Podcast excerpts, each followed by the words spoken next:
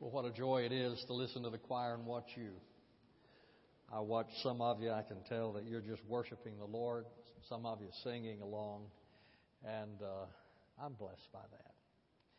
Well, the Gallup poll did a study in which they said that the average church member knows 40 people in the congregation by name.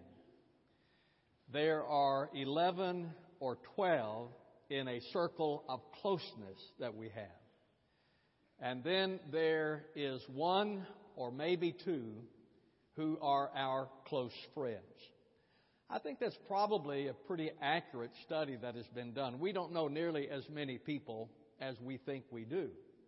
Now, we all understand the importance of friend and we desire friendships, but how do we have them? When President Truman was in office, he said, if you want a friend in this town, get a dog. Sometimes we feel that that's the only way we're going to, to have a friend. Frank Clark wrote, to enjoy a friend, I need more in common with him than hating the same people.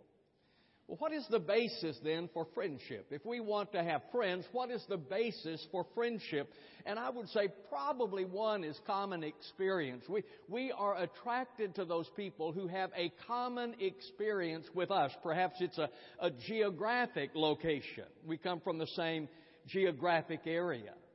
Linda and I were in London last year and we went to a store to buy some gifts and we're looking around. There were two girls over there. The girls, they were probably 30 years old or somewhere around that age. But they were trying some stuff on and then one of them said, where is that southern accent coming from?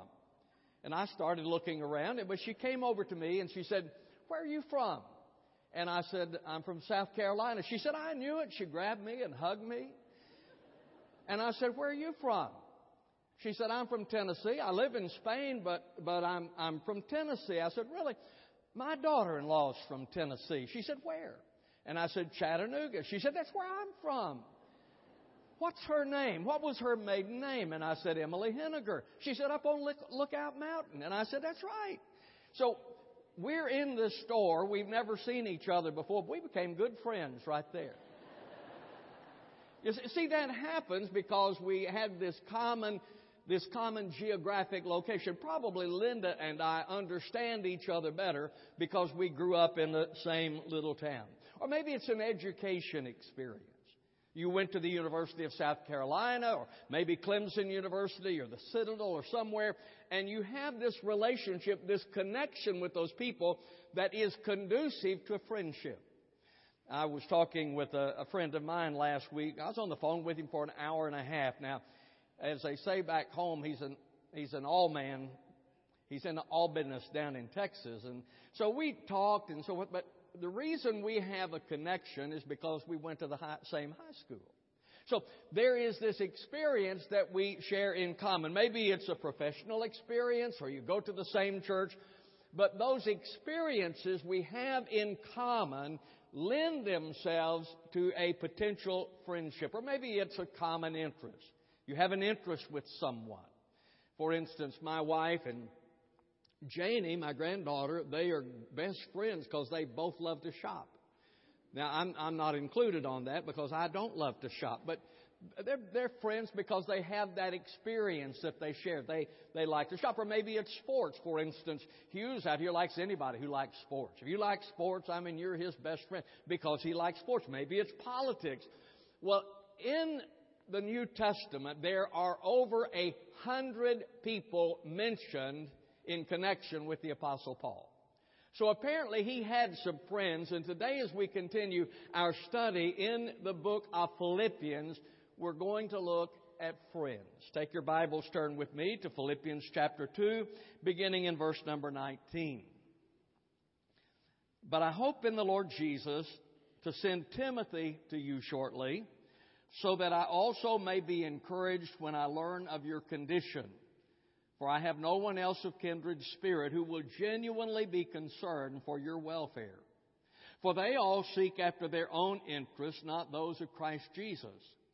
But you know of his proven worth that he served with me in the furtherance of the gospel like a child serving his father. Therefore, I hope to send him immediately as soon as I see how things go with me. And I trust in the Lord that I myself also shall be coming shortly. But I thought it necessary to send to you Epaphroditus, my brother and fellow worker and fellow soldier, who is also your messenger and minister to my need, because he was longing for you all and was distressed because you had heard that he was sick. For indeed he was sick to the point of death, but God had mercy on him. And not on him only, but also on me, lest I should have sorrow upon sorrow. Therefore, I have sent him all the more eagerly in order that when you see him again, you may rejoice and I may be less concerned about you. Therefore, receive him in the Lord with all joy and hold men like him in high regard because he came close to death for the work of Christ, risking his life to complete what was deficient in your service to me. Now, in these verses, it seems to me, in part, that Paul is speaking about friendship, and that's what I want us to look at today. First is the quality of friends. Friends enhance our lives and they make us stronger. The Bible says in Ecclesiastes chapter 4 verses 9 and 10, two are better than one because they have a good return for their labor. For if either of them falls, the one will lift up his companion, but woe to the one who falls when there is not another to lift him up. Andrew competed in the Special Olympics. He ran the 220. It was time for the 220 race, and the gun was sounded, the, racers began, the runners started, and it wasn't long until Andrew was 50 yards in front of everybody else. He was faster than everybody else. He was running and people were yelling, Run, Andrew! And he happened to look around and saw that his best friend had fallen. He stopped, he went back, lifted up his friend, and hand in hand they crossed the finish line dead last. Friends are faithful. Proverbs 27 verse 6 says, Faithful are the wounds of a friend, but deceitful are the kisses of an enemy. Deceitful kisses. I, I think you understand that that refers to a pretend friend, someone who pretends to be a friend who really is not. Probably the person who would immediately come to our minds is Judas because he pretended to be a friend of Jesus. He pretended to be involved with the disciples. He pretended to be one of them. And he literally betrayed Jesus with a kiss. In Matthew 26, 49, it says, And immediately he went to Jesus and said, Hail, Rabbi, and kissed him. So Judas then literally betrayed Jesus, pointing him out literally betraying him with a kiss. I think that politicians sometimes can be guilty of deceitful kisses. When they're running for office, they have time for you, they talk with you, they come see you, they do all those things. Then they're elected to office and now they won't take your call. It seems to me that maybe they were not genuine, that they were deceitful kisses. We all have fair weather friends. Those people who are our friends until we need something.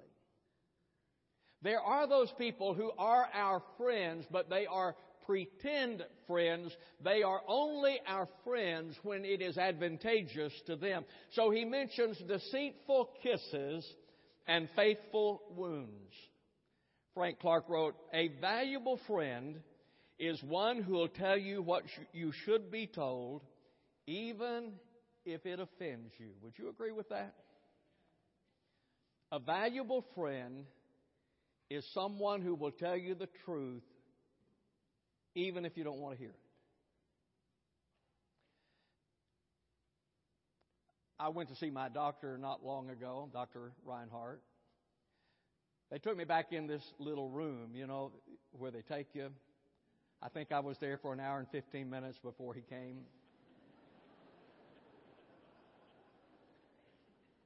I'm just teasing about that. He, But I was back in this little room. Dr. Reinhardt came in. He sat down and he said, Now, Pastor, I'm not here as your friend today. I'm here as your doctor. Well, when we got through with the examination, I was looking for a friend. But, you know, you, you want a doctor who is going to be truthful with you, not someone who just makes you feel good. And let me say to the children and to the students, understand when your parents hold you responsible for your actions, you may not like it, but they're being a faithful friend to you. When your parents hold you responsible for your actions, they may be faithful wounds because they really care about you. Even if you don't like it, they really care about you. A pastor who tells the truth from God's Word is a faithful friend. Paul was writing to the church in Galatia and he said, Have I become your enemy by telling you the truth? Folks, it is important that we are faithful. If we are a true friend, then we are faithful. And then a friend is also honest, and that is profitable. When a friend is honest with us, that is profitable because it challenges us to be more. When, when I was in high school, I worked for a man, his name was R.B. Faulkner. Apparently, I did something wrong. I can't imagine it, but apparently, I did something wrong because he was chewing me out. And I remember, this is from high school, I remember him saying to me, Wendell, don't you think? And my response was, I'm not paid to think. And he said, and that's the problem that you have. You don't think. But from that day, I usually think before I act. He taught me something. I, I didn't particularly appreciate it, but he taught me something that one should think before one acts. It is profitable. an honest friend is valuable because they see things differently than you do. Do you have friends that are different from you? Most of my friends, the people I'm closest to, are very different from me. Charles Jackson, pastor of the Brookland Baptist Church, is a good friend. I mean, I love him with all my heart, but we don't see everything alike, and I have grown as a result of that relationship because he has told me how he sees things. I get to tell him how I see things, and I think we both have benefited as a result of it. One of my closest friends is John Norman. He is a trial attorney of all things. We're very different. He's a liberal. I'm not. We went to Washington. And while we were there, John, John was an officer in the uh, National Trial Lawyers Association. We went to the, uh, he wanted me to go with him to the trial lawyers building, so we went to the trial lawyers building.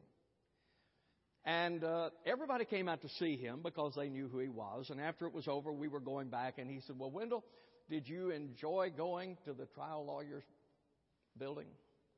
And I said, John, I have never been around that many communists in my life. Yeah. Now, the, the point is, though, we may disagree, but he is a dear friend. I mean, I love him with all my heart. It, it, is, it is profitable for us when uh, Governor Nye of Oklahoma is a dear friend of mine. I talked to him last week. He came out to see us, and we were talking about a politician. And I said, I, I like this guy. He's really a, a great guy, but I don't agree with him on all the issues. And, and the governor said to me, said, Well, Wendell, if you want someone who agrees with you, then you ought to run yourself. And I said, Well, the problem I have with that is sometimes I don't agree with me either. But in our friends, they, they, if they are honest, then they are valuable to us. They are profitable to us because they stretch us. And then a friend is loyal. In Proverbs 27:10, do not forsake your own friend or your father's friend. You see, a true friend is loyal to you. Erma Bombeck said that a good friend is like toothpaste. There's always a little left. That's really true. If you have a loyal friend, a good friend, then there's always a little left. They are loyal to you, but now listen, especially you young people. A real friend is not only loyal to you, they're loyal to your family. And they will not become a wedge between you and your family. A real friend will not cause that kind of division. So we look at the qualities of friendship here. He says that a friend is faithful, honest, and loyal. And then we see the spirit of partnership with Timothy in verse number 19.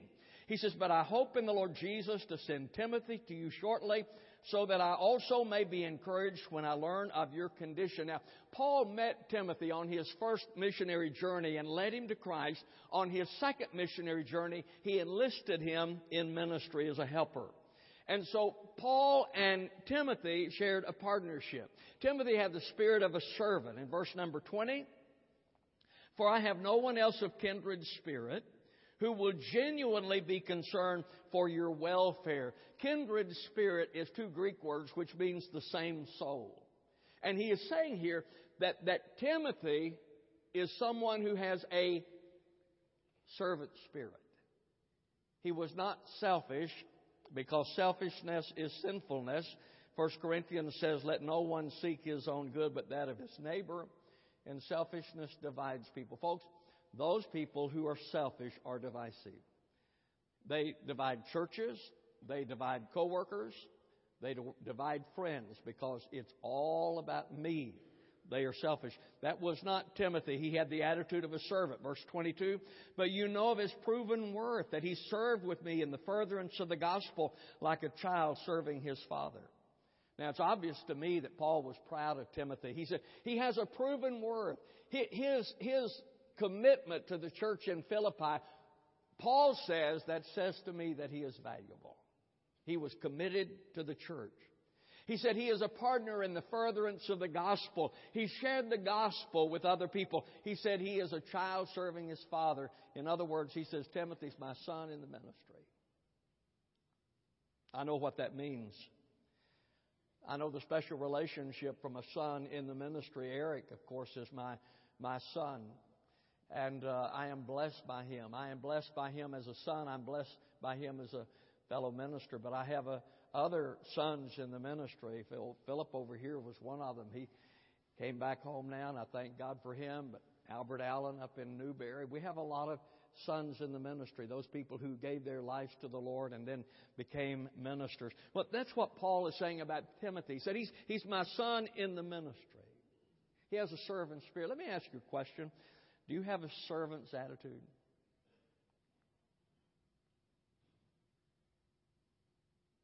Oh, you don't have to answer if you don't want to. But just think about it. Do you have a servant spirit? When you come to church and you see a, a mother coming in and she has a baby in one arm and a bag in another arm, she's trying to open the door, or whatever she's doing, do you, do you go over and try to help her out a little bit? See, that's what a servant does. Whenever you look around and see someone, maybe you don't know who they are, but you know they look a little lost, do you try to make them feel welcome to the church and comfortable? One of the things I enjoy doing if I'm off, I go to church on Sunday and I just like to see how I feel when I go there. Can you imagine the intimidation of coming to this church the first time? What door do you go in? I mean, there's doors all around the block. What door do you go in? And when you go through that door, what's on the other side? I mean, it's an intimidating thing. And so when there is someone who welcomes you, it alleviates some of the concern that you have. That's um, story. She has a, a, group of greeters together, and that's what they do. Just make people feel welcome. Dr. Shellberg, who uh, was a greeter for so many years, always had a bag of candy. Some of you shaking your head, I know. I looked for him too. Whenever I came in, I didn't care if he greeted me or not. I was just looking for a piece of candy because he, he always kept that piece. But it made people feel welcome. Do you make people feel welcome? When you know someone is grieving, do they know that you care? One of the blessings to me some years ago, we were in Israel. We were by the wall. There were two. There are two gates there. Now they are they are um, uh, sealed up, but there were two gates, and the guide was talking to us, and he said, "Now that gate is the entrance, and that gate is the exit. You go in whenever you're going up, go up the steps, you go in. Whenever you're coming out, you come out here.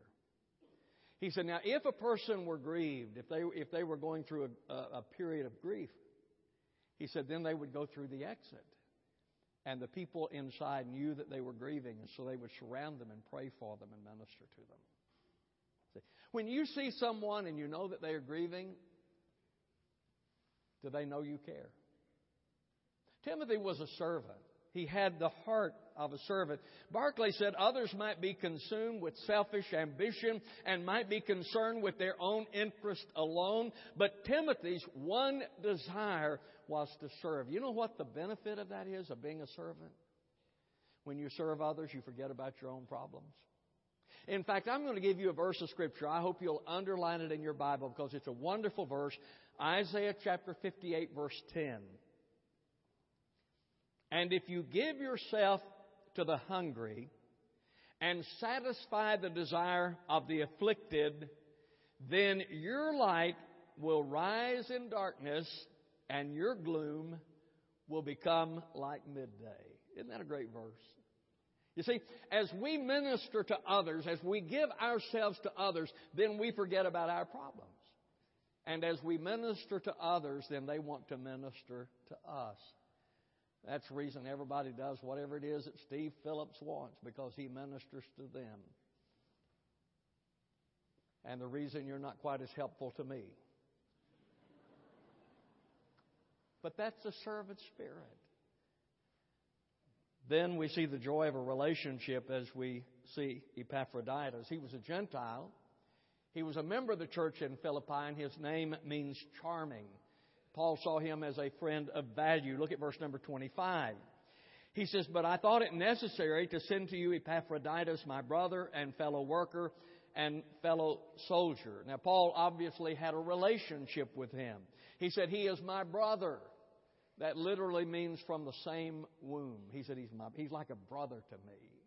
There are some of you can think of people and you say, that's, that's like a brother to me because of that special relationship. I had two brothers, Glenn, who's gone to be with the Lord, and Mark, who pastors in Houston. I know what it means to have a brother and to love a brother. And that's what Paul is saying concerning Epaphroditus. Said, he's like a brother to me. It's a special relationship. He said he's a fellow worker. Paul is saying that I can count on him. He is a fellow worker. He, he works alongside. He, he also is willing to, to do his part. He said he is a fellow soldier. Barclay wrote, Epaphroditus was one with Paul in sympathy, one with him in work, and one with him in danger. He was valuable to Paul. He was also valuable to the Philippians in verse number 25b. He says, Who is also your messenger and minister to my need. Paul is saying that Epaphroditus is your messenger to me. He comes with your message. He is your messenger to me. And he said, He is my minister. And the context in which this is stated seems to at least suggest that his ministry to Paul came from his personal resources. He was a friend of compassion, verse number 26, because he was longing for you all and was distressed because you had heard that he was sick. Longing means a great desire. And here's the thing with Epaphroditus. He was concerned about the people of the church in Philippi because they were concerned about him. He was saying, I don't want you worrying about me. And he was worried because they were worrying about him. So he said, he is my messenger. He is your minister. He's a friend of joy. Verse number 28. Therefore I've sent him all the more eagerly in order that when you see him again, you may rejoice and I may be less concerned about you. Therefore receive him in the Lord with all joy. I have some friends, and probably you do too, that that when you see them coming, you know, uh, they're your friends, and so you're going to take them in, but you think, oh my goodness. In fact, if you see them coming and they don't see that you saw them, sometimes you go the opposite direction. Because they are, you know, there are some people that are just high maintenance. You know, they they always they always have. There's some, you know, you just have some friends. I mean, they're friends and you love them and all that, but you just sit soon not spend a lot of time with them. But then there are other friends who bring joy to you. Whenever you see them, I mean, you, do you, do you know those people that when you see them, you notice that there's a smile on your face. There are some people, whenever I see them, I begin to smile because that's the way they, that's the way they affect me. There are some people that, that you see coming and they bring great joy to you because they're a blessing to you. That was Epaphroditus. He was a friend of commitment in verse number 29. He said, Hold men like him in high regard because he came close to death for the work of Christ, risking his life to complete what was deficient in your service to me. The word risking literally means to expose oneself. Actually, it's a gambler's word, and it means to throw down a stake.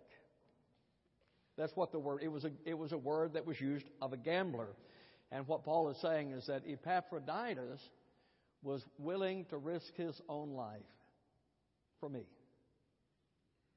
He was willing to risk himself for me. Let me conclude. Earthly friends are important. They're rare, but they're important. Those people that you can really count on, those people who really love you, those people who don't want anything, they just love you. They are very important, but they're rare. They are faithful. Timothy, Epaphroditus, what Paul is saying is they were faithful, they were loyal, they were honest, thus they were valuable. Not only to Paul, but to the church. Well, the truth is, there are also some friends who are not faithful. And Paul had those.